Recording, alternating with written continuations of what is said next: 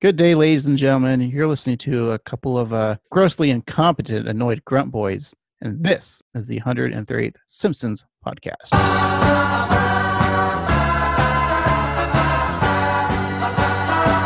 That's right, it's the Simpsons podcast that discusses Simpsons from seasons 11 and beyond. Why 11 and beyond? Well, we feel that there's many podcasts out there that have already discussed seasons 1 through 10, the golden age, if you will, and we thought uh, we'd get back into The Simpsons, watch the later years, the modern era, see if there's any gems out there that could rival the uh, old classic Simpsons. Uh, with me on this journey is always my half an annoyed grunt boy. Steve. Hey, Craig. How's it going? Good. I am also Craig. That's right. You Hmm. I are forgot- Craig. I forgot to introduce Hmm. myself.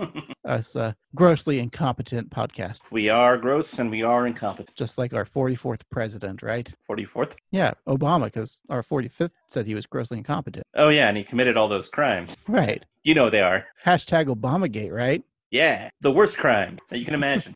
Whatever The, they wor- the worstest of worst. are. I haven't seen worser cr- crimes than than anything. yeah. It, it doesn't get any worse than whatever he is said to have done. Uh, I'll remind you that we're not a political podcast, but uh, there we go. All right, Steve, how you been this week? I've been doing fine. Uh, getting into the groove of life. Yeah, I've uh, been a handyman lately. Ooh. I went and uh, I our kitchen sink, the faucet was like um, it was leaking, hmm and so I had to get a new faucet. And I don't know if that how long that faucet's been there, but it was ages. And just trying to remove it, it was it was gross. Wow. But Um, I did buy I bought myself a fancy fancy faucet, Steve. I bought a motion sensor faucet, and Ooh I la gotta la. say it is the greatest thing ever. Um, I don't have to like because I I I do a lot of the cooking, so I'm you know cutting up vegetables or cutting up raw meat, and every time I'm like touching it, I have to go and you know turn the faucet on and wash my hands. and you should be washing your hands a lot these days. So that's Right. good. And so just the idea of just like waving at at it and the water turns on, oh, it's God, Steve, I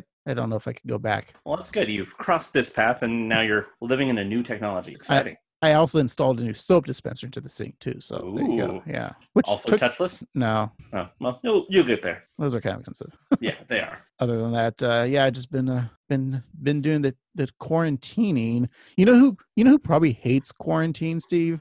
Who's that? Jared from Subway. He's more into a Quora preteen.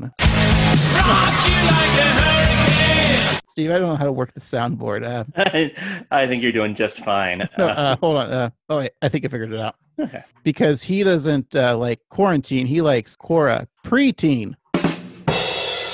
Hey, you did it. Good job. Anything you want to add? uh, I couldn't top that if I wanted to. been saving that uh, bad joke for a while. Well, I think that that is just a perfect lead to talk about time, a simpler time when we all liked Jared. Well, Maybe let's say uh, January fifth, two thousand three. Yeah, Uh, Which Okay. also happens, coincidentally enough, to be when the episode that we're talking about today first aired. Oh, cool. Do you want me to tell you what the number one movie that weekend was? I sure hope you do. All right. It's the uh, sequel, The Fellowship of the Ring, The Lord of the Rings. The Uh, Two- uh, oh, sorry. Fell asleep there for a moment. I'm just saying the title. How did you fall asleep from that? That's just Hey. so, so long. We have a connection. We actually saw this together in the theater, That's right, at a very late showing. and you never saw Fellowship. That's right. Did you ever see the follow up Return of the King? I probably did at some point. Also, I believe that we had worked a 10 hour day Yeah. prior to the midnight showing of that. Hey, I stayed awake. Yes. Um, I of did- course, yeah. Maybe uh, uh, uh, in some time we'll talk about fantasy, but I don't know. Not this episode. yeah. I mean, I'm sure it'll happen in the future at some point, but Right. I'm a huge Lord of the Rings fan. and We probably know about that on the podcast if you listen. So uh, I was definitely helping out that number one film that week. How about the uh, the music? Well, speaking of movies, the number one song is from a movie. It is by rapper M. Inem. It is Lose Yourself from the Should we movie Eight Mile. Okay, now we take a listen together, right? Yeah, All this right, is I'm, yeah, I'm, I'm popping on the music video for us. perfect. All right. So uh,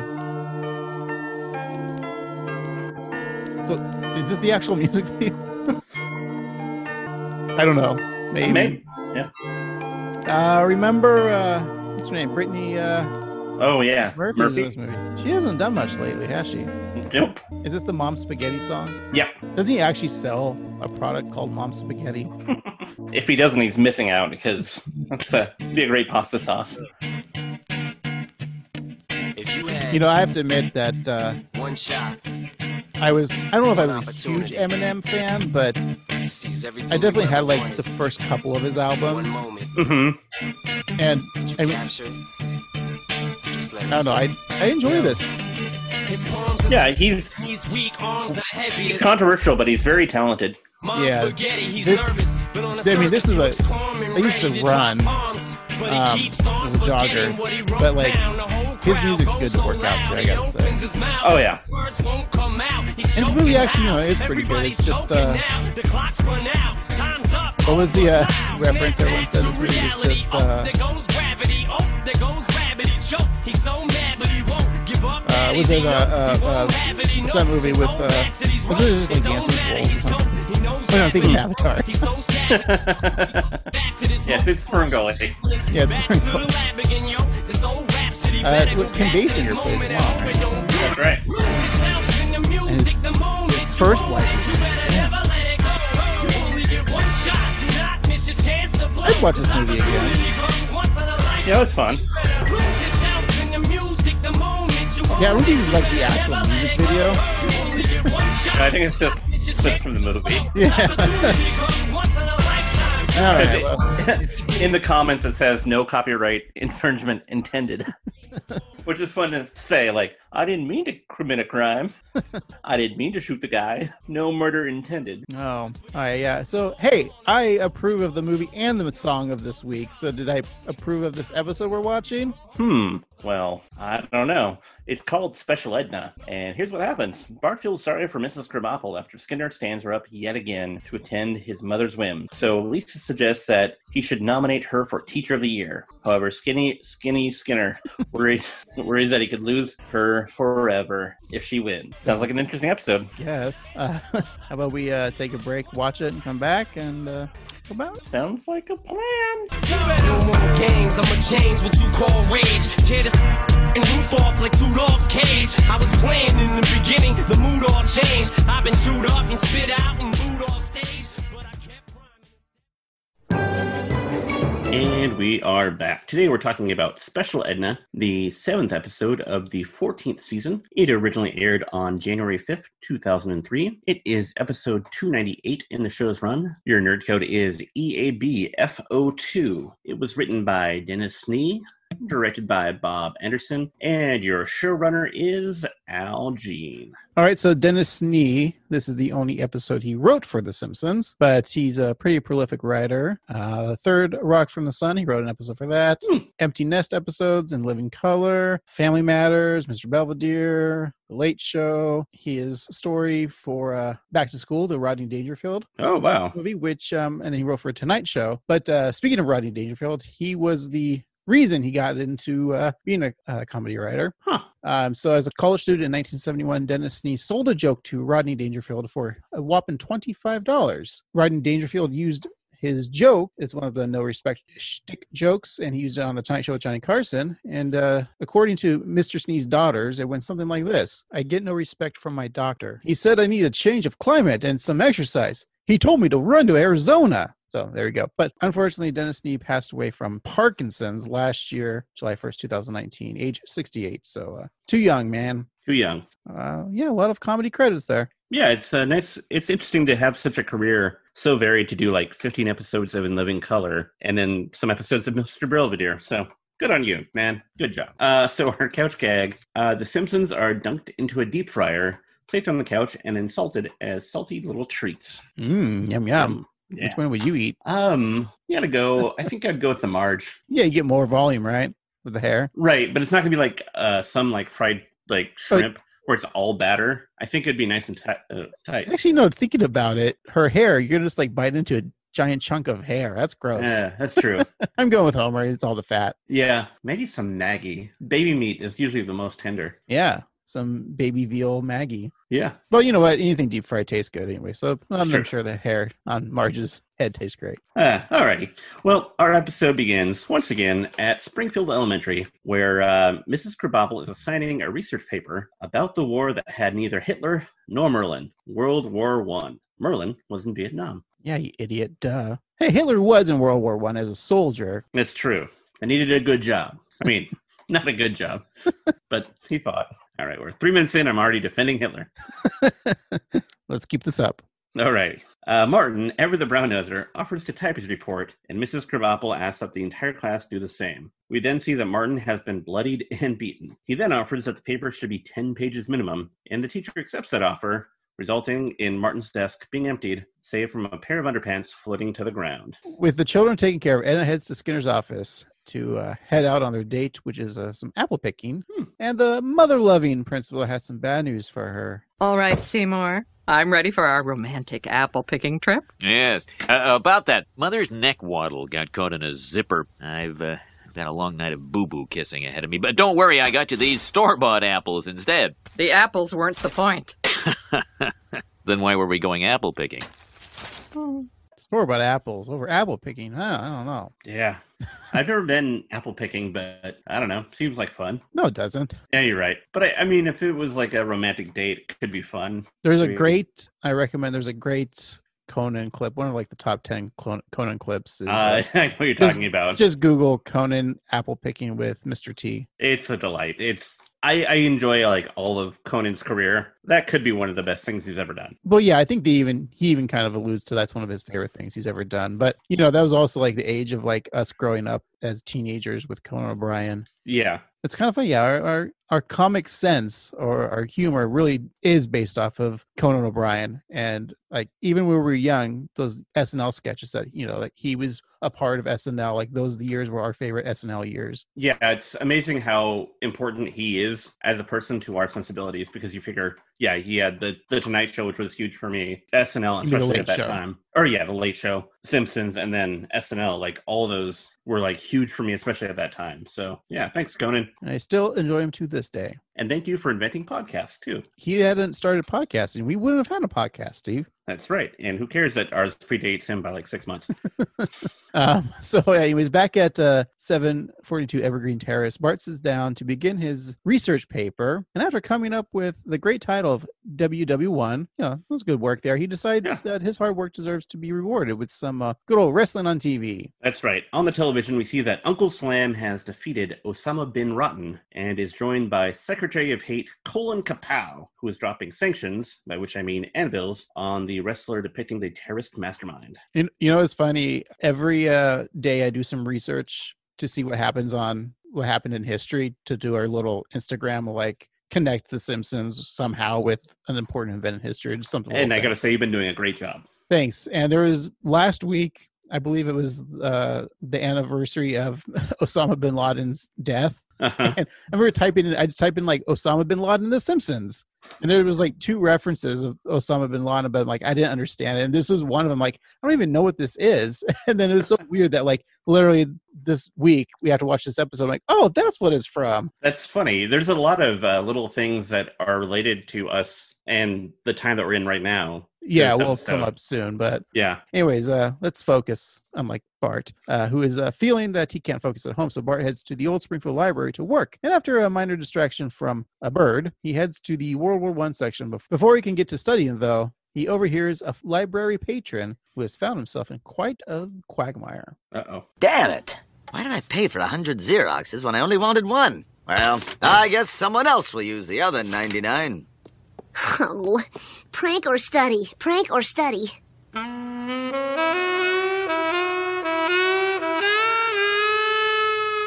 Oh, what should I do, Lord? Give me a sign. I love the uh, the sexy, seductive music there. Um, yeah, and you know, it's said that the Lord works in mysterious ways, but in this instance, he's made very clear by making pants fall down, exposing his little butt. Bart promptly gets to work xeroxing his little ass. We then get to go to the uh, First Church of Springfield, which now welcomes pissed off Catholics. And uh, Yay. Reverend Lovejoy invites his parish to open up their prayer books, which reveals some inserted copies of the troublemaking 10 year olds' butt cheeks. Oh, so Bart, with two weeks until his report is due, is back in his bedroom studying up on trenches and uh, doughboys. Not the uh, podcast fatties, um, which we're also podcast fatties, but in a different way. but is uh, lured by the sexy callings of algebra. But deciding to no longer be distracted, he pushes forward until Milhouse shows up with his uncle in a Black Hawk helicopter. Steve, do you know the uh, term doughboy, where that comes from? I assumed it was World War One. Well, so the origins are a little unclear. The word was in wide circulation with a uh, a- a century earlier in both Britain and America,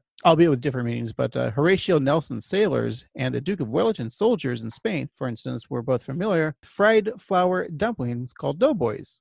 Uh, the precursor of the modern doughboy. Independently in the former colonies, the term had been applied to bankers' young apprentices, i.e., doughboys, but it was a popular nickname for American infantry during World War One. Uh, the nicknames were in use as early as the 1940s, include the 1942 song "Johnny Doughboy Found a Ooh. Rose in Ireland," uh, recorded by Dennis Day, Kenny Baker. Wait, Kenny Baker is R2D2. That doesn't make Yeah, um, and Kay Kaiser, uh, among others in the 1942 musical film Johnny Doughboy. When are they going to reboot Johnny Doughboy, Steve? I know. I want to see a amped up musical of Johnny Doughboy. I mean, it's perfect. Just get um, Mike Mitchell and uh, Nick Weiger to do it, right? Yeah, and then they can do CGI like cats because it's a musical, and that's how it goes now, right? But um, we'll keep their buttholes in this musical. That's right. Keep the butthole at it. Yeah. So they're called Doughboys, but it was replaced in World War II by GIs. Here's what I'm proposing, Steve. Does that mean if World War II never happened, instead of GI Joes, we'd have Doughboy Joes?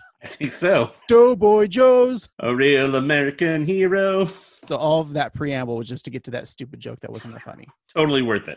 All right, cool. So Milhouse warns them that this will probably be the last chance to ride in the Whirlybird, as his uncle will almost certainly be court-martialed for taking the helicopter. Bart is on board. I fucking love that animation scene of the helicopter Mhm. just doing the the whirly bird. I Like, know.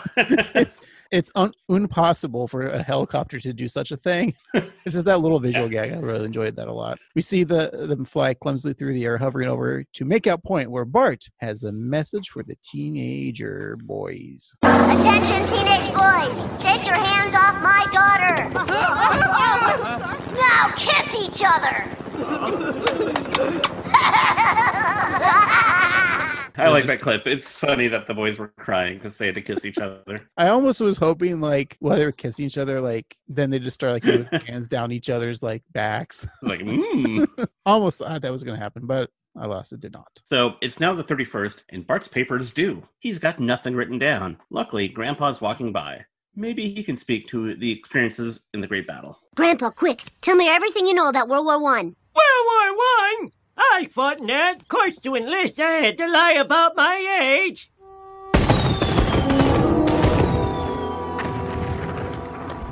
Wanna see my picture I drew? Lieutenant Simpson, you've been up for hours. Take a nap. You're no good to us, Cranky. But I'm not tired.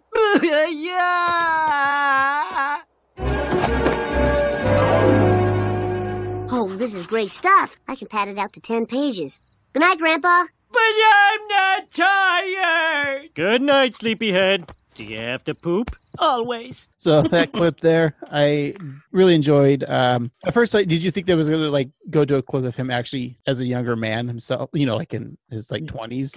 Yeah, no, I, I love the fact that he was a small boy. also, I really enjoyed the enthusiasm when Bart's like, "Can you tell me about World War One?" It's like the one question that that Grandpa wants to hear is just tell us about the war. Yeah. Also, I'm doing some research, and there is a soldier uh, from Serbia, and I'm going to butcher his name, but it's something like Momcilo Gavrik, and I'm apologize if that's wrong. But he was a soldier in World War One, and he reached the rank of corporal by age eight. Do you think this was a a, a reference to that then? It could be because, like, he was in the war for a couple years, and he was wounded.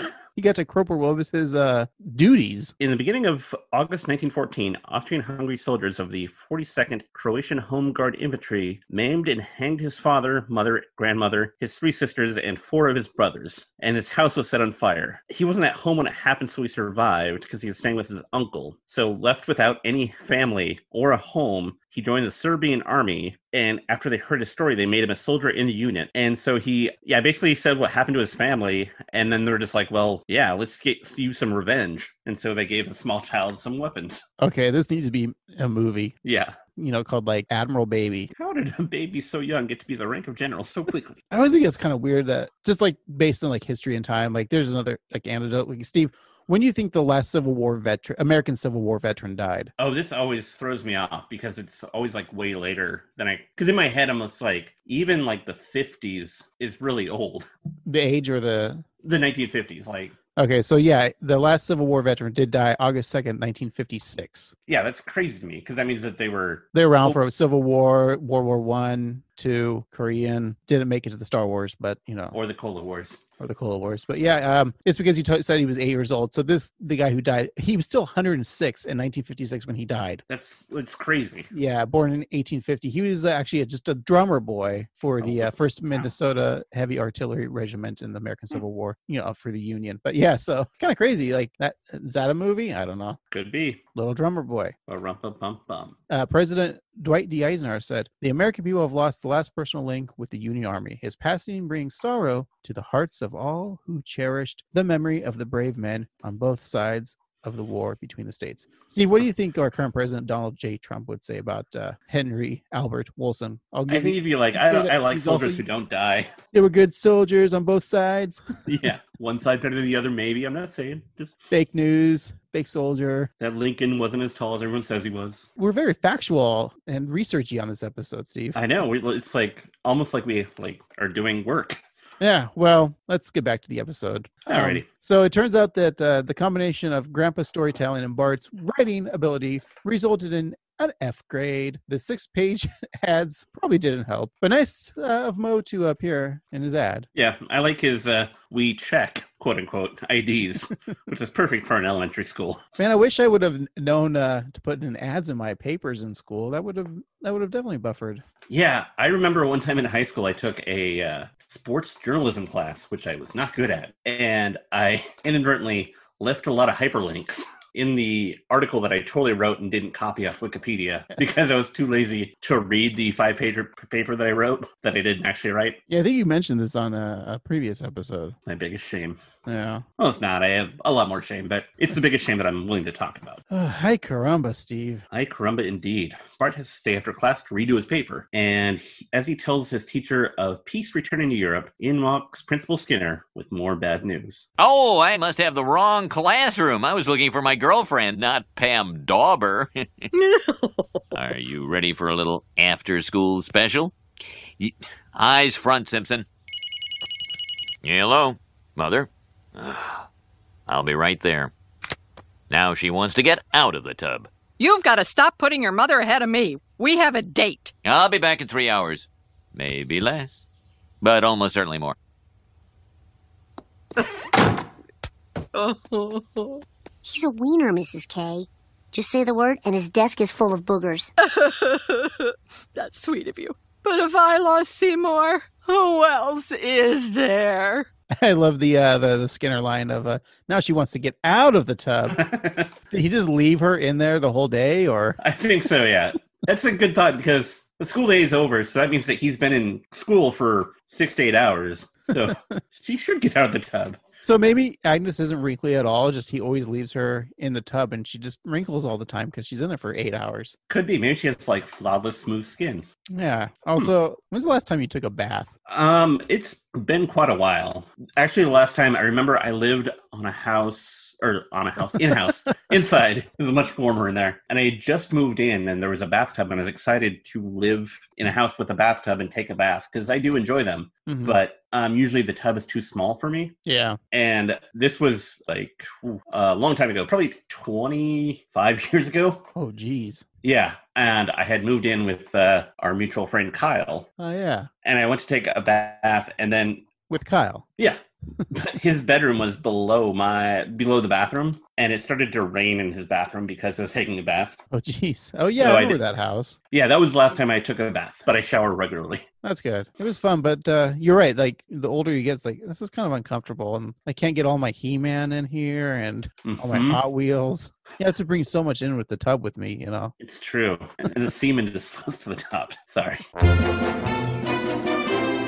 Bart imagines all the available bachelors in Springfield, including We got Barney Gumble, Sea Captain McAllister, uh, Monty Burns, Waylon Smithers, Snake Jailbird, Gil Gunderson, Grandpa Simpson, Kirk Van Houten, Mailhouse Van Houten, Squeaky Boys Team, Kang, War Kodos, Surly the Duff Bottle, Moses Lack, Hans Molman, Comic Book Guy, Jeff Albertson, Steve. that's right, uh, Kearney, Simpsons writer George Meyer, good save, Auto Man, and and Mr. Teeny. I love the uh, George Meyer. The uh, always use- they've used it a couple times. His his clip with the uh, the beard and the hat.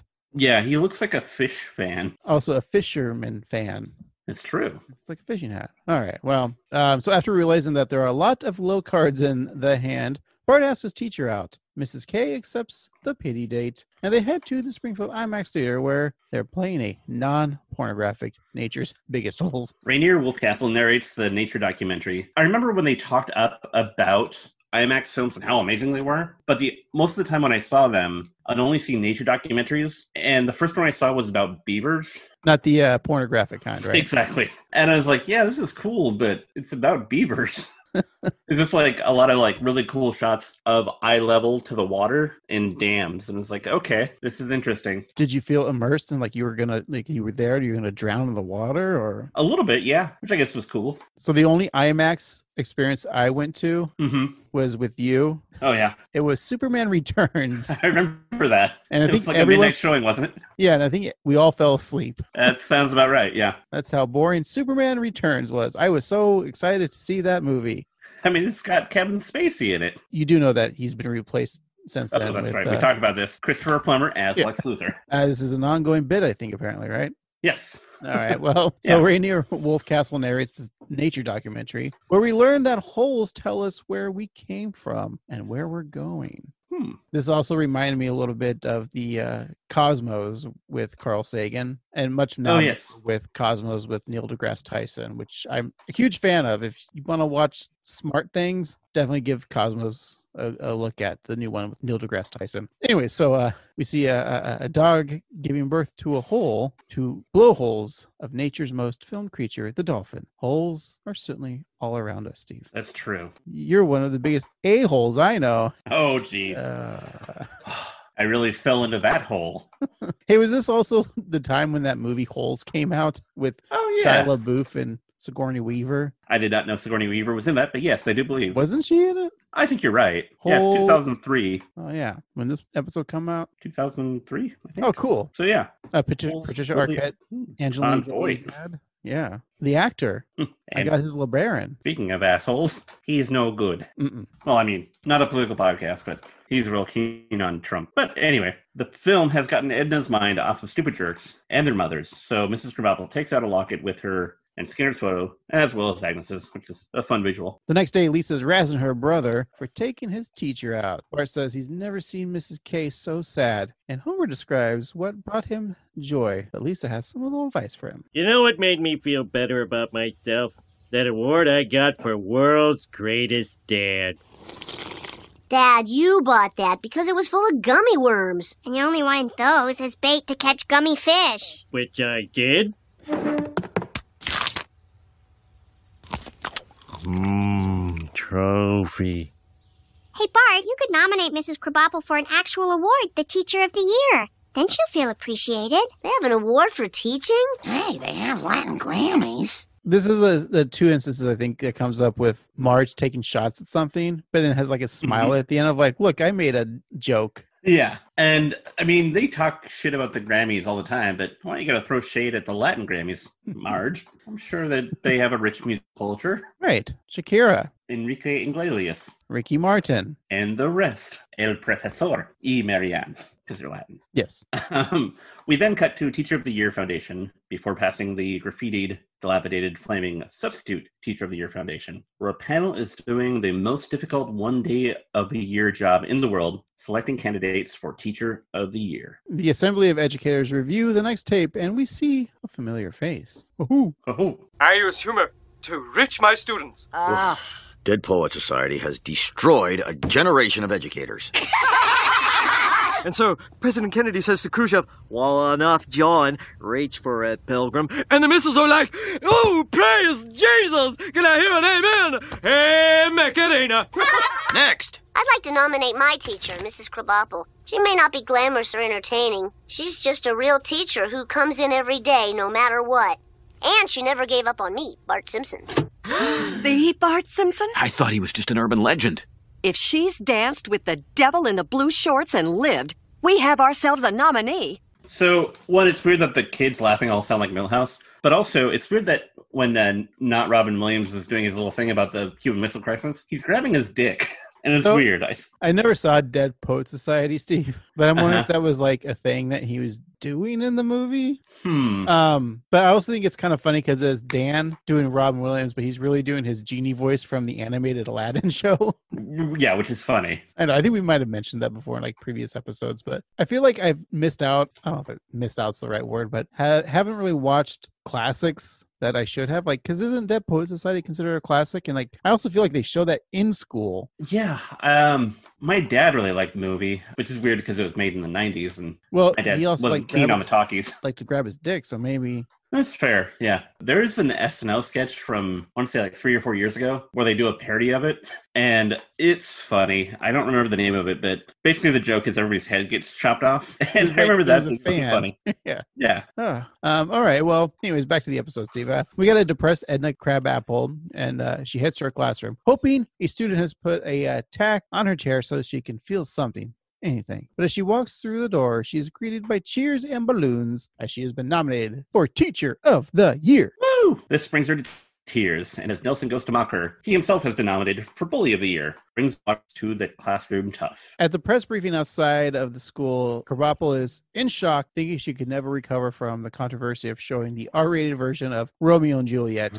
Uh, Were you shown the R rated version of Romeo and Juliet? I was not. I was shown the probably PG 13 version with uh, Claire Danes and Leo DiCaprio. So the Romeo and Juliet, I was shown both, Oh. and I think we had to like have a waiver signed.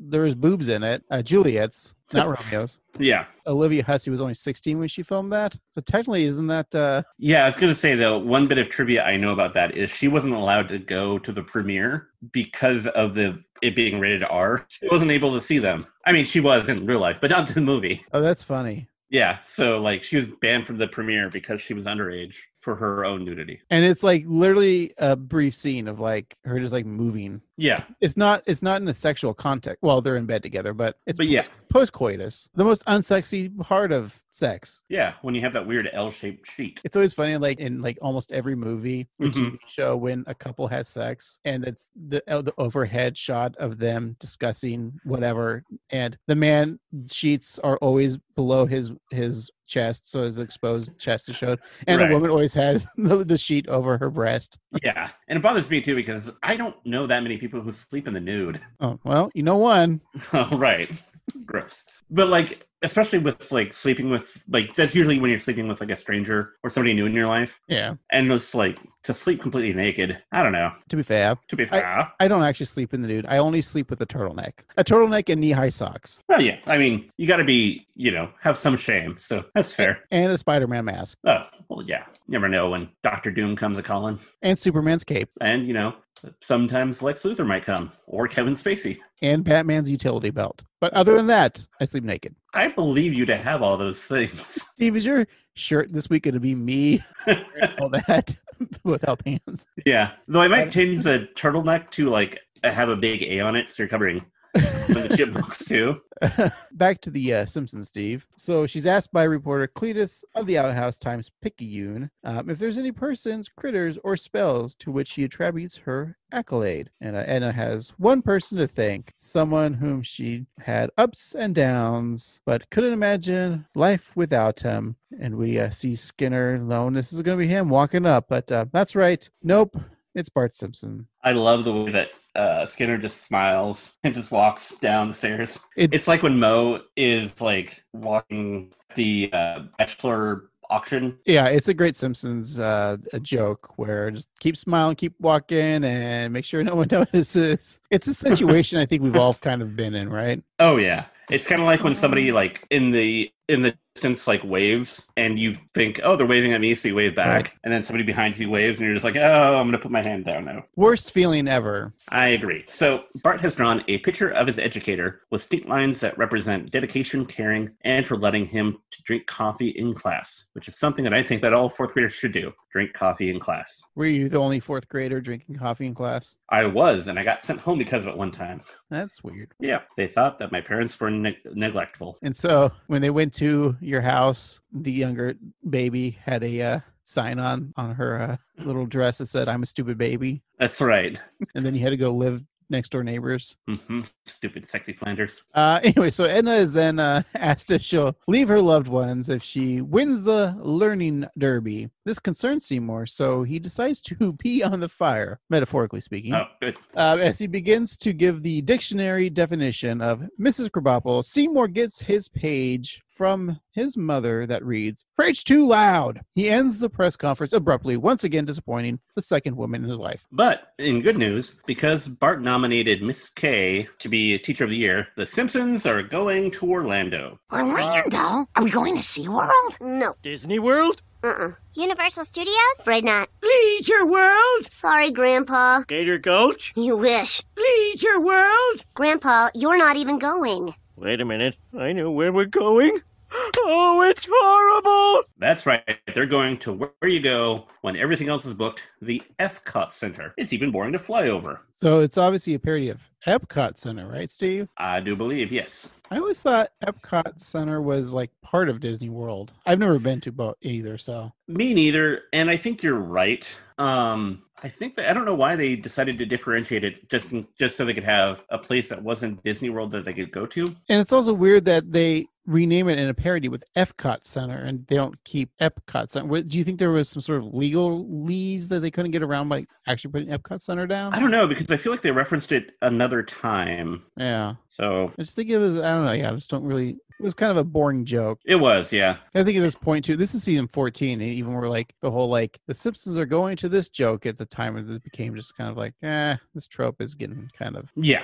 boring. But anyway, so uh, Edna is excited to meet her peers, and Lisa is interest, interested in the future sphere where people in 1965 imagine what life would be like in 1987, the year the Simpsons were birthed into life. Eastern Airlines presents The World of Tomorrow. Don't walk, fly in your personal Eastern Airlines air buggy. And say goodbye to the Cola Wars, the victor, Eastern Airlines Cola. And we're not stopping there, because at Eastern Airlines, world conquest is part of our master plan.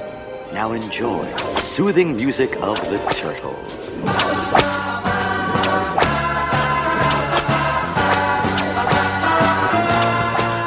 It's nice and cool in here, don't you think? I think I've looked it up before, but I don't know if World's Fairs really exist anymore. Well, they're probably Yeah. they exist now, but it's so funny because I've, I've never been to, but I always like get this scene, this this one scene of like just reminds me of something. I couldn't pl- put my finger on it. Then I realized it was Uh, did you ever see Batman Mask of the Phantasm? Oh yeah. there's like the like the Joker's lair is like in this kind of like future world, and it's weird because I thought of that, but I've also been doing the I've my new marathon quarantining uh, for this week and weekend has been the Marvel movie, so I'm going back to that. Uh-huh. I just watched uh, Iron Man two, which there was a big like uh, World's Fair thing in that, which uh, you still haven't gone back to watch those Marvel movies yet, have you? Not yet, but I will eventually. I should have made you watch these during my quarantine. We'll do it tomorrow or Do the it next tomorrow. day. I've got all the time in the world. Iron Man one still totally holds up. I remember liking it. Yeah. So the first couple movies like Iron Man 2 and and then The Incredible Hulk kind of get like a lot of flack of like not being as good as like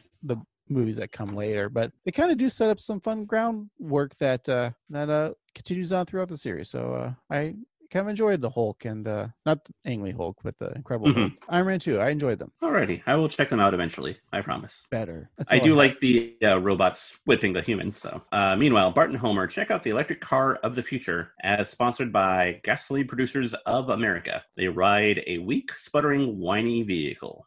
Hello, I'm an electric car. I can't go very fast or very far. And if you drive me, people will think you're gay. One of us. One of us.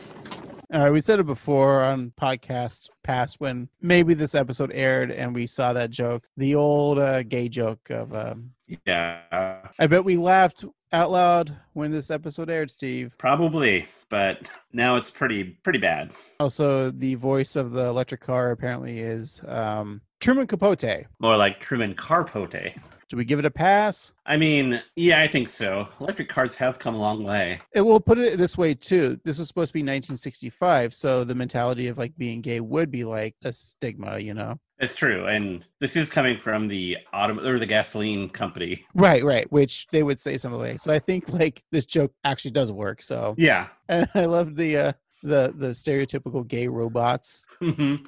like CP3O. But CP3O was, oh wasn't born in '65, so That's true. they were doing this joke again. Here's that. What what was that episode two? The Simpsons two. The gay robots versus the from Star Wars versus the gay robots from Battlestar Galactica. Or, That's right. There were just a couple Cylon. I mean, they could have been. I don't know. uh, so yeah, back at Springfield, S- uh, Skinner reads a newspaper article asking if Edna Krabappel will leave her old life behind if she wins Teacher of the Year, and also an article about comic book guy trying to enjoy a nut entitled "Pistachio Stymies Fatso." Seymour seeks the advice of good old groundskeeper Willie, who sent many a Vermont teddy bear Ooh. and uh, knows his way around the female mind. Do you remember Vo- Vermont teddy bear? I do. It sounds like you have more to say about Vermont. Um, so back in the early days of podcasting and probably even even further back to like NPR shows, um, advertising was not great, but the internet kind of helped a lot of companies that wouldn't get a lot of uh, say uh, cheap sponsorship for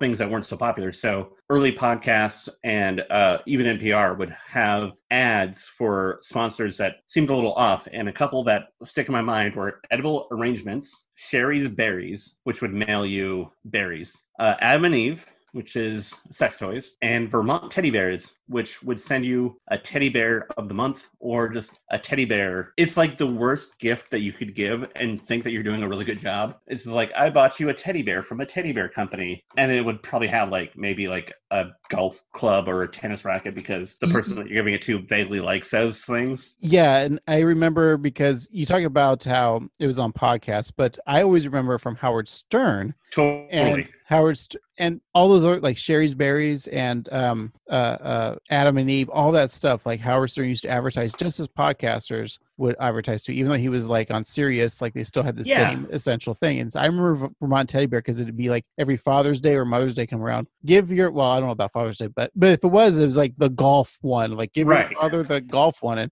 and I always felt like I don't know if it was true because I was saying like I think every like Christmas they might have had like a special Christmas teddy bear and a yeah. teddy bear, but I remember like they're still in existence. I had to look it up too. I'm like after like watching this episode with instead of Vermont teddy bear, like oh shit, I remember the Vermont teddy bear. But yeah, yeah, it was a weird blast from the past for me too. Sherry's Berries I think is still around. Maybe Yeah, every now and then, like uh, I know, like on Comedy Bang Bang, they would do Sherry's Berries. I used to listen to the old the old Smodcast days with Kevin Smith and um, Scott Mosier. Their Mhm. advertisers were uh, Fleshlight. Can we get the Fleshlight money, Steve?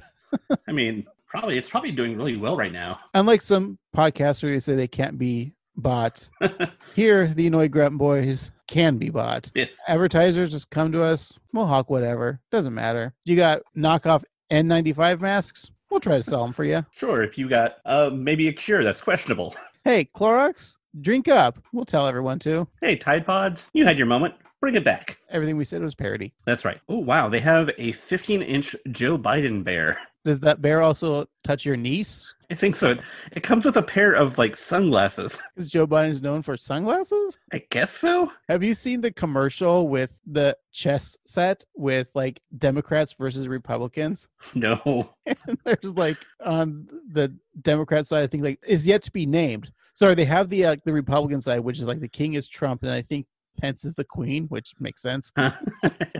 And I think now, like when they're they're selling it on TV, like because a, a few podcasts ago, I said like I watched like Me TV and all those like goes- right. like they advertised this chess set and Oh yeah, Barack Obama is a rook. right, Joe, and then the Joe king Biden's also. but but the king and queen i think will be the the the vp and and presidential nominee for 2020 And Right. it's to be determined so you could order now for for four easy installments of 19.99 a month, I think, with free shipping and handling. But wait, there's more. If you, if you order now, you'll get two sets, I guess, for the same I price. love- I almost was gonna buy that for you, just to have like it shows up on your doorstep. Well, it's now only forty dollars plus nine ninety nine shipping and handling, Hey, 50 Which- bucks? is half as much as the Joe Biden bear, which is ninety dollars. Uh, the groundskeeper reminds his branch eating Popinjay boss that uh, his woman is in Orlando, where you can't take two steps without falling into a tunnel of love. That's right. So Skinner decides to go after his love, and Willie offers his wheels a sporty yellow number that requires Tecron gas as support. And uh, judging by the music, is an homage to James Bond. I mean, the only thing I can think of real quick is um, in "For Your Eyes Only," Okay. his Bond car get his Lotus gets exploded, and Mhm. he has to use uh, I forget her name, but the Bond girl. He has to use her car, and it's literally looks like that little crappy car. So- Okay. There we go. Because they do like a do do do do like the, the the Bond version, the Simpsons Bond version theme. Yeah. Right. So and then uh, they have the com- communicator on the dashboard where Willie tells uh, Skinner that it needs Tecron gas. oh, I don't remember that from the Bond movie, but all right. Well, there we go. Yeah. So back at the center of America's Wang, Edna, Marge, and Lisa are dining at al fresco, and Marge is impressed by all of the international fare being offered, such as La Pizza, their hamburger. Senor Grilled Cheese. I hope she doesn't uh, actually order an elephant. Ugh. I Does she do a little smile after that? think she does, yeah. So there would be like three instances of like her like making uh, her making like little like quips of like I She's mean, vying to be the funny. MBJ. Yeah. Uh, so Bart and Homer show up all sticky from uh, uh, the uh, honey I squirted the goo on the audience attraction nearby. As night falls, Homer and Marge enjoy a fireworks show and decide to make some fireworks of their own. Ooh, And as always, Marge gets to tamp the powder. I like that scene. yeah, me It's just- too. It's it's silly, but like literally Homer has all the ingredients to make fireworks. Edna witnesses the Simpsons loving their uh, pyrotechnology, and she wishes that she had someone to film it with as well. We then see that Skinner has shown up and taken a personal day to be with Edna, but as the couple share a kiss, their beef joy is interrupted. Seymour, bring me some ice. My fanny is baboon red after that car ride. Ow! Mother! We were sharing an open mouthed kiss. You brought your mother? well, technically, since she's paying for the room, she brought me. Ugh, I am tired of sharing you with your mother. This woman carried me for nine and a half months. I was out for two weeks, then went back in. Hey, Skinner, do you and Edna want to join Marge and me at Great Moments with Mr. Eisner? I believe the only venue for me is the Ride of Broken Dreams. Oh, you mean the Enron ride? Let's go.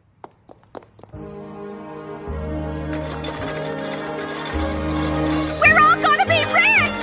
We broke even. Mm, that's good satire. Remember when uh, Enron jokes were the big thing? Yeah. Remember like uh, the liberals were like, "Oh man, we we got these Republicans." Yeah, take that, Enron. That's the worst thing that could ever happen. It totally was. I like the, ooh, that's good satire. It reminds me of Eugene Levy doing Johnny Carson. Yeah, and uh, uh, wait for Guffman. And it could be just because I watched Waiting for Guffman last week, but Oh, so good. I- Is it? Did you go on a? Uh, I think I have to watch like the first like season of Shit's Creek. I was like, Mhm. "All right, I'm gonna take a break and I just watch Waiting for Guffman because I just wanted to watch Catherine and and Eugene and then just like watch all the Christopher Guest movies. Yeah, we're doing kind of a weird back and forth marathon of Christopher Guest and Wes Anderson for no apparent reason other than they're two filmmakers that I really like. I think like the quirkiness there. Yeah. Yeah, it really speaks to me. So we watched one night Waiting for Guffman, the next night Royal Tenenbaums, and so probably we'll do Best in Show and then maybe Rushmore. I think Royal Tenenbaums is my favorite of the West. Yeah, Anderson. Ah, I haven't think seen that I it in agree. A while though. Hey, have has anyone checked up on Gene Hackman lately? Is he doing okay during this? I don't know. he's retired from acting because Yeah. Welcome to Mooseport was his last great film, That's true. and uh, I'm just hoping he's doing all right. I think Yeah. there- there's a few retired actors out there that are still alive. Uh, is Sean Connery okay? Is Jack Nicholson okay? Let's check up on them. All right, they're not social media people. But yeah, I, I worry about Gene Hackman. I'm I'm looking at him now, and he seems to be doing. is he sitting across from you? Yeah. Hey, Oh. Gene, Gene. Gene, can can can you talk to us real quick? Oh, he doesn't want to get on mic because he's shy. Okay. Um. How how does he feel about Kevin Spacey's performance as Lex Luthor in Superman Returns? Uh, you know, he said that he he said it was pretty good. That you know he he, he liked his performance better, obviously, but right. Well, just to tell him I loved him in Hoosiers. He he appreciates that, and he he tells you to rent "Welcome to Moonsport." That's what he's most proud of. Uh, it's weird because isn't uh, Ray Romano also in the room with you, who's also the star of Welcome to Newsport? Yeah, watch my movie. My Uh, brother's tall. Hey Ray, I can't wait till uh, the 103 Simpsons podcast reviews the episode that you were on on The Simpsons. It has a funny joke about shingles. I sure hope you don't get them. Yeah, don't come down with a case of them.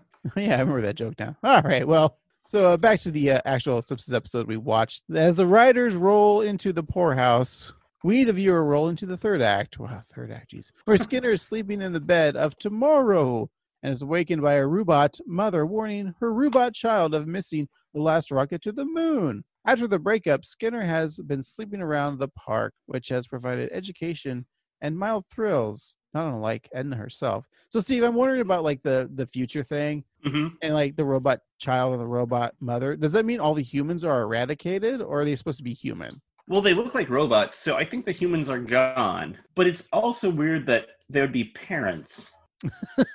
Because robots hate be fucking. Do you remember though, like uh, in Futurama, like the baby Bender though? Oh, yeah, it was really cute. So adorable. Let's do a Futurama podcast, Steve. Yes. Because there actually is an ending. There's several, actually. yes, true. Hmm. Robot sex. Let's think about it. I thought you were about to Google it. That's already bookmarked. We then go to Edna, who is with the other nominees preparing for the show. After the mandatory urine test, we learn that the winner will receive enough money that they'll never have to teach again, which means Skinner may never see Edna again. He needs to stop her from winning. Then she'll be broken, miserable, and all his. That's a way to go to keep a lady, Steve. That's right. Make her sad. Yeah. So uh, Skinner heads to the arcade where Bart is playing Halloween Hit and Run, a fun game that seems to be running over trick or treaters. Yeah. So Skinner needs Bart to sabotage. I say sabotage because that's uh, how William Shatner says sabotage. Mm-hmm. I don't say sabotage. You say sabotage. I say sabotage. Listen, all y'all, it's sabotage. Yeah. So Skinner needs Bart's to sabotage Edna's choice chances of winning. Though Bart is reluctant to hurt his teacher, Seymour points out that Bart has been known as a teacher's pet around Springfield Elementary by showing that little picture. So he uh, agrees because he likes Seymour. Bart even offers to do it pro boner. Don't you mean pro bono? You heard what I said. Alrighty. So Skinner feels guilty about what he's about to do. and It's even worse than he took the officer's cupcake in Vietnam. I think that was great Yeah. because we've had many Skinner flashbacks of Vietnam, and it's always tragedy, but this one was comedy. He got, he got a neat little cupcake. I'll give you a parade.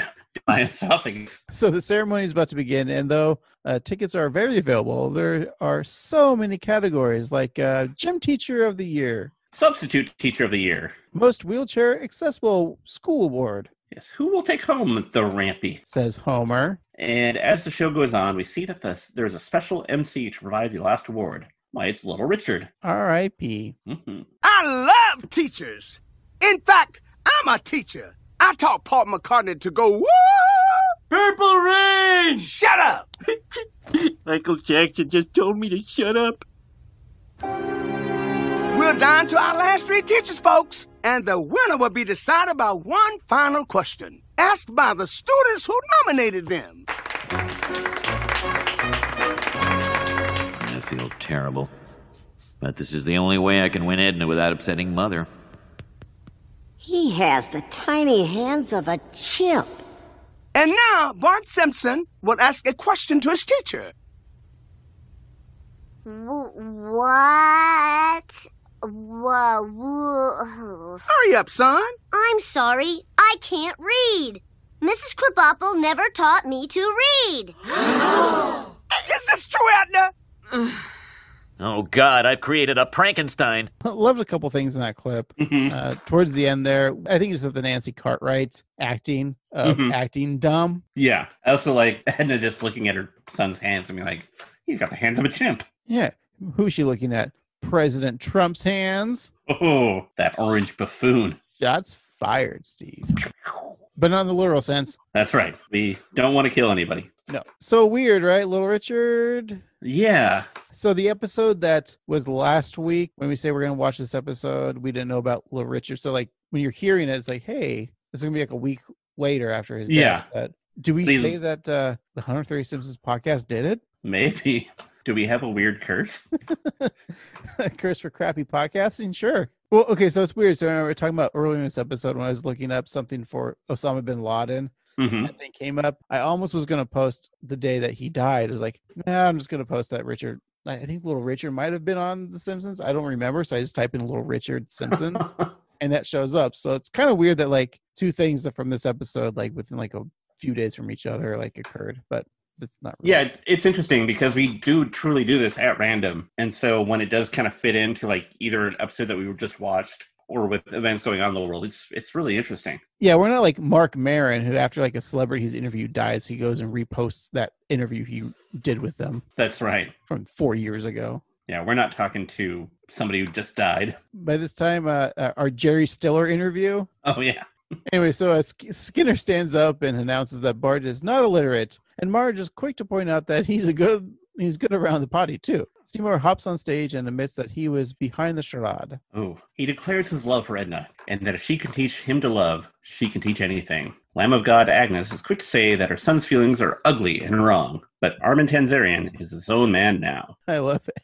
that line. Your feelings are all the way around. That's great. Um, so he gets down on one knee and proposes to Edna. Unfortunately, uh, a two months of uh, principal salary can only buy a ring box. But luckily, little Richard has plenty to share. That's right. Edna agrees, and Agnes is worried about the three of them sharing a bed. But because the uh, award show is running long, they decide to announce the winner of the Teacher of the Year to Julio Estudante, an inner city math teacher who is uh, taught teenage gang members that differential equations are more powerful than bullets. Um, which is also interesting because I think that Julio is kind of a take off of that movie that Edward James almost was in, Stand and Deliver. Stand and Deliver, yep. Which we talked about last week. So Right. also weird. That's a good movie, actually. Stand and deliver. It's kind of like the first of the genre of teacher teaching. Right. You have like that came out, and then I think they were like, uh, the studios were like, okay, that movie uh, was good. Let's do Lean on Me with Morgan Freeman. And then someone's like, wait, let's make this badass and let's m- get Tom Ber- Bergeron, no, Tom Bergeron, no, Tom Baron, Tom Berenger. Yeah. Although I would love to see the substitute with Tom Bergeron. So Tom Berenger with the substitute. And you know what? I love all these teacher movies. Like I love Dangerous Minds. Mhm. And I love like the substitute movies. I think after Tom Berenger left, um, wasn't it like uh who was it that replaced him? The substitute for the substitute. Yeah, the substitute for substitute. I forget who it was, but like it equally like a great uh character actor. Uh with a cool name. I forget his name. Um Steve's looking it up right now, I'm imagining. I think there needs to be more of uh Substitute two, schools out. Um, Carl Tomlinson. Oh, Treat Williams. Treat Williams, yes, Treat Yeah. Williams. Love that name. Um, I think the substitute needs a reboot. Uh, That's a class is franchise. back in that- session. yeah, that, that's a see. franchise that. So there was a third one with Treat Williams called Winner Takes All and Substitute Four. You know, I don't think they actually in this day of uh with mass school shootings, I don't think this this kind of franchise could come back, Steve. No. Um, but Treat Williams is back to uncover a white supremacist group at a Southern military co- uh, academy in the substitute for failure is not an option. That movie sounds fucking awesome. Yep. I just want to see white supremacist groups being taken out by Treat Williams. Although oddly, I feel like Treat Williams might be like a Trump supporter. Yeah, that wouldn't surprise me in the least bit if he was kind of like with John Voight, talking about how God's will made Donald Trump president. Not a political podcast. Yeah, yeah, yeah. Steve, let's let's do a reboot of the substitute. Okay. All right. Well, let's just finish up this episode.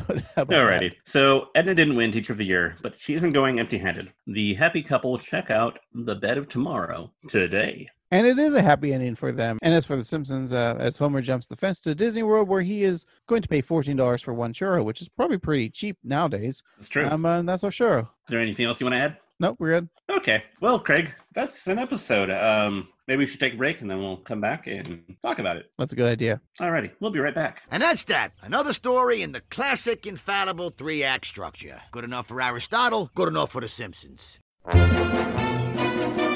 Alrighty, Craig, we're back. Let's uh, talk about some reviews, maybe. We can give our own reviews, some trivia, some visual things for a t shirt, maybe a tattoo, and we'll uh, wrap up this episode. What do you say? All right, let's start with some trivia. Alrighty. One of the uh, tapes that is shown for the Teacher of the Year is a reference to John Keaton, Robin Williams' character in the film Dead Poet Society, which uh, we've talked about before. We haven't seen, and it's also negatively, you know, mentioned by one of the board members.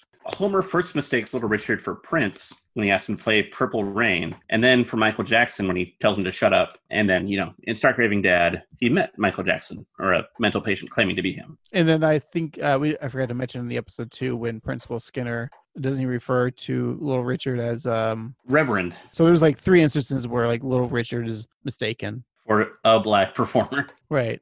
I know Little Richard was actually like really religious. He left music in like 57, but he, he came back, of course, but he was trying to pray the gay away in him, essentially. Yeah.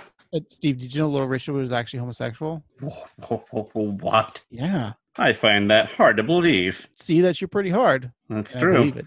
Uh, We. he had kind of like a rough child life too, Little Richard. hmm If he would have like been now, like he would like Bruno Mars. Oh yeah, he would have been huge, and you know, like a lot of you know punk rock people can consider him like to be the first punk rocker, just because like maybe not musically, but just the way that he approached things in his own way. Yeah. and, you know, he really shaped music. Even uh, uh, Little Richard says too in the episode that uh, I taught Paul McCartney to go woo, and that's Yeah. actually a true thing. Like Paul McCartney and and uh, John Lennon, the Beatles were huge. Little Richard's one of the huge influences of the Beatles and like the modern rock. And you know, I think uh, th- there's there's a handful of them, and uh, he's definitely Little Richard's definitely one of them. Yeah, absolutely. Enough of minuscule penis. I'll just leave then. Oh, you meant Little Richard. Um, the days on uh, days of the week on Bart's calendar match up with that of January 2003, and this is the first episode to air in 2003. That's something. Did you know that uh, Greta Wolfcastle makes a cameo in this episode? That's Rainier Wolfcastle's daughter. Oh, didn't know that. Steve, I got some uh, boners. Uh oh, you pull those boners. And then we talked about before, but the Simpsons visit Epcot, which of course is a parody of Epcot. But in the kill, the episode "Kill an Alligator Run," which we have reviewed, the Simpsons were banned from setting foot in Florida.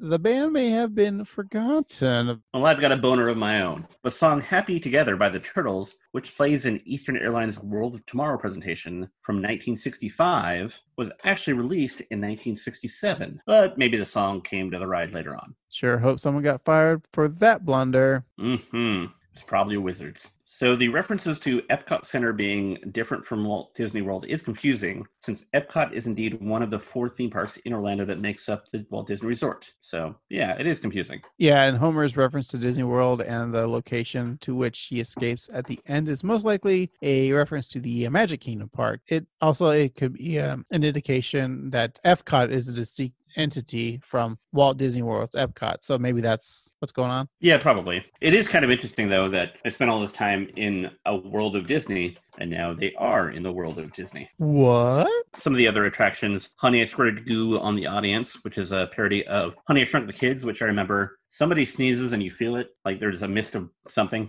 Ugh. It's like Yeah. 4D movies now. Exactly. Great Moments with Mr. Eisner is a parody of Disneyland's Great Moments with Mr. Lincoln. We got the Future Sphere, which is a parody of uh, Epcot Spaceship Earth and Magic Kingdom's If You Had Wings. And The House of Tomorrow, a parody of Disneyland's Monsanto House of the Future. The World of Tomorrow attraction, which has some basis in the former Magic Kingdom attraction, If You Had Wings, which is also sponsored by Eastern Airlines. Huh. And um, the electric car of the future, a parody of World of Motion, which was sponsored by General Motors. Its replacement test track was still sponsored by General Motors until December sixth, two 2012, when- when it is now sponsored by Chevrolet. So when Homer and Bart are riding that electric car, the gay robots say, One of us, one of us, which is a homage to the uh, classic line from the 32 film Freaks, which was parodied in a few episodes prior. Mm-hmm. which is also where the uh, intro to or the end of Pinhead, uh, "Gabba Gabba, we accept you, we accept you," comes from as well, which you talked about. Yeah. The ride is sponsored by Gas Producers of America, exhibits a veiled parody of the smear campaign and conspiracies by oil companies such as the streetcar scandal to squash alternative transportation such as mass transit and electric, electric cars to expand the uh, ever powerful gasoline powered automobiles. Thank God that doesn't exist now, Steve. That's right. But now it's like everybody's awful because Tesla's not great. I mean, I know, like Elon Musk and out like like a month ago, like in Elon we trust, and then it's like he tweets out like go back to work, America reopen, like no, and then Elon Musk has a new son named. yeah, like How bad is it that your parents are named Elon and Grimes, and you have the worst name of the family? Elon Musk is literally like a James Bond villain, like a real Yeah. life James Bond villain. And he would be like a villain where people would like cheer for him briefly and then realize, like, oh, he has his face carved in an island. He needs to start dressing like Blofeld or Doctor Yeah. Evil. hmm Let the bald thing happen. It's okay. Oh man! Hmm. All right, are we done with trivia? Steve, you have any more? I've got one more. Uh, when Lisa mocks Bart for be- befriending Edna, she quotes, Put mothballs in the beef stew, which is a line from the Simpsons hit single, Do the Bartman. Eastern Airlines was a real airline that ceased operations in 1991 and appears here in the joke that they would be predicted to remain afloat as many companies did in the 60s, which I, I thought Eastern Airlines was like a parody thing. So I, I didn't know. Mhm. So I thought it was I did not know that either. Yeah. All right. Well, um, how about uh, some quotes from this episode? Alrighty. So there are a number of quotes, but I think that we kind of talked about this off. There were a lot of visuals that were fun and quotes. Like there were some funny parts, but it's tough. But I I'm gonna go with the. I like the part with Grandpa talking about being in or him getting grumpy about having to go to bed. And but the line that I like is, "Do you have to poop always?" I feel you, Grandpa. I feel you. Yeah, there isn't really like um, a quote that uh, I bet my Wookiee type of thing in this episode. Yeah.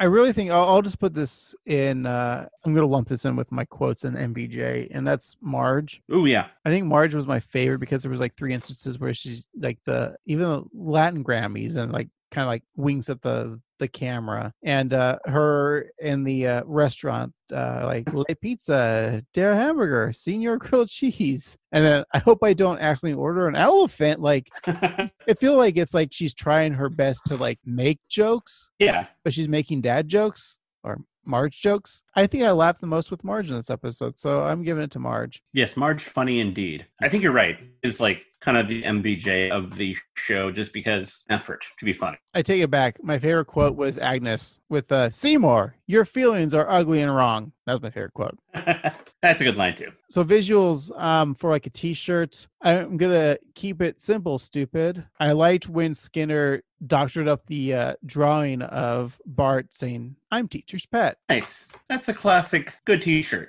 Definitely, you just get that on, on a white t-shirt with just black. I mean, it's, it's simple to produce. Steve, get to right. work on that. I will. And uh, me, I think I'm going to go a bit more complex. I'm going to go with a like a vintage uh, future shirt. So it's like going to the like a shirt that you get as a souvenir for seeing the future sphere, but it would have like a crowd of people being whipped by the giant robots. I like that. I like Yeah. giant robots whipping. All right. Well, I hope you guys found some better visual gags than us. Um, let's just wrap up with our, our little review, Steve. Um, I'll go ahead Alrighty. and, uh, go first, if that's all right. All right. That's okay. So this episode very reminiscent of a classic. I think like a, like a season seven to like a seven, season nine type of episode. Um, Mm-hmm. I love when Bart does show some empathy towards other people and the concern towards Edna. Like he cares about her and to get her this prestigious award. And Bart's good in this episode.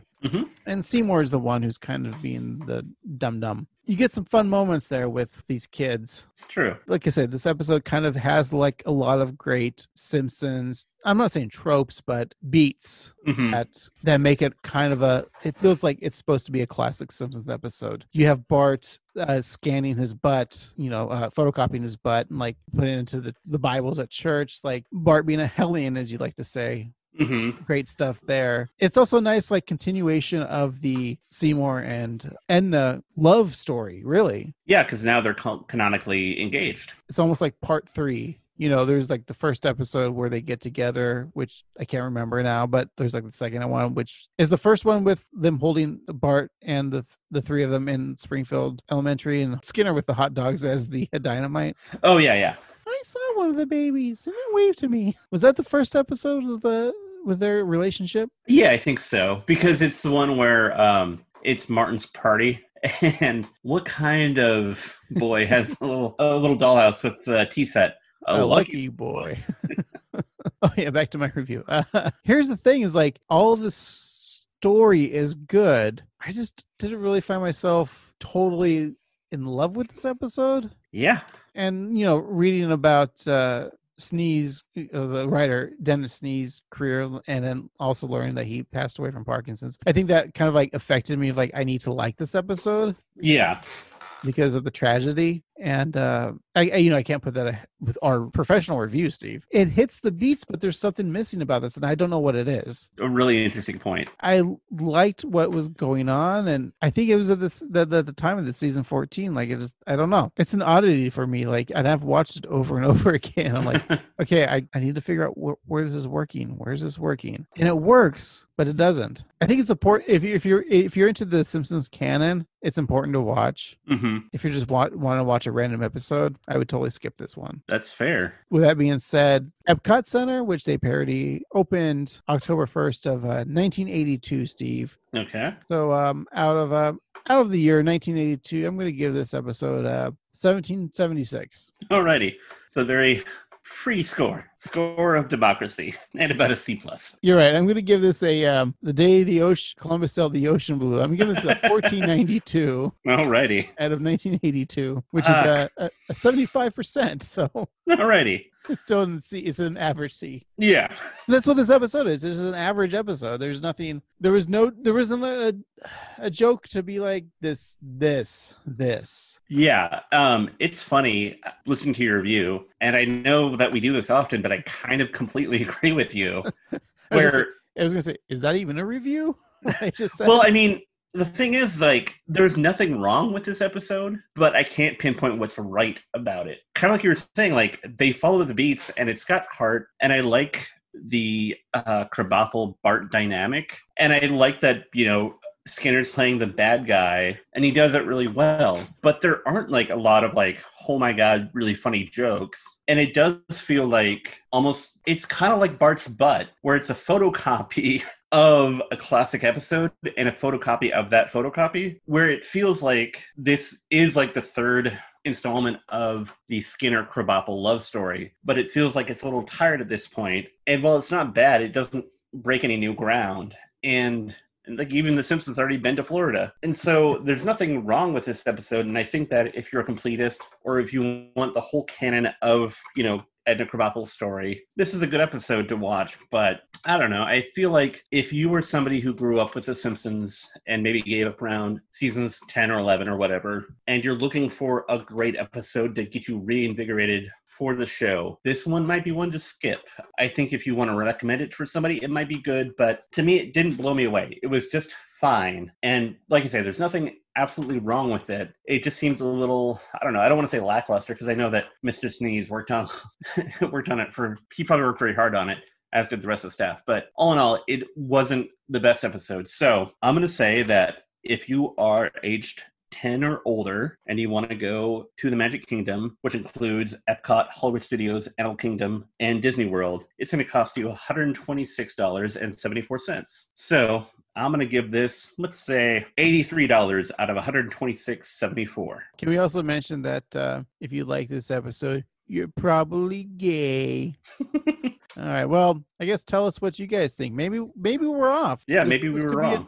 this could be an off week. We've we've had a couple of episodes in this past podcast here we thoroughly enjoyed, and this is not a stinker. It's Yeah. just eh, meh. Famous Lisa meh. Meh. All right. Well, let's find out what we're watching. Meh week. Alrighty, well, to do that, we'll need to bust out that wheel of random. Let's give it a spin to see what season we're in. Don't, don't, don't, don't, don't, don't, don't, don't, don't, don't, don't, don't, don't, don't, don't, don't, don't. We got season twenty nine. Season 29. Alrighty, and let's spin to see the episode. Don't, don't, don't, don't, don't, don't, don't, don't, don't, don't, don't, don't, don't, don't, don't, don't, don't. Woohoo! It landed on one. Season 29, episode 1. I oh, see. I'm gonna guess that's a season premiere of season 29. I think you might be right. Uh, so it's called The Surf Sons. It originally aired on October 1st, 2017. In a magical medieval world, Marge's mother is turned into an ice walker, and Homer forces Lisa to use illegal magic to cure her. Lisa is kidnapped, and Homer must lead a feudal uprising to save her. I- I think I, I watched this one. This is the uh, Game of Thrones parody, right? That's what I assumed, yeah.